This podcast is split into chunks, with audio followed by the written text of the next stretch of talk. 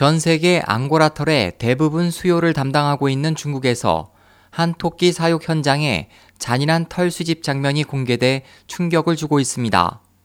국제동물보호단체 페타 아시아에 의해 촬영된 영상 속의 토끼는 철장 안에 갇힌 채 온몸에 반 이상의 털이 뜯겨 고개를 숙이고 고통에 떨고 있으며 또 다른 동영상에는 멀쩡하게 살아있는 토끼의 털을 손으로 뜯어내는 장면과 그로 인한 고통에 비명을 지르며 몸부림치는 모습까지 고스란히 들어있어 보는 이들에게 충격과 분노를 주고 있습니다.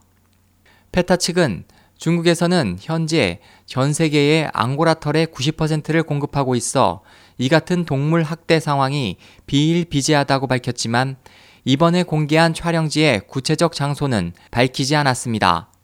페타는 이 토끼들은 2, 3개월에 한 번씩 이 같은 방식으로 털을 모두 뜯긴다.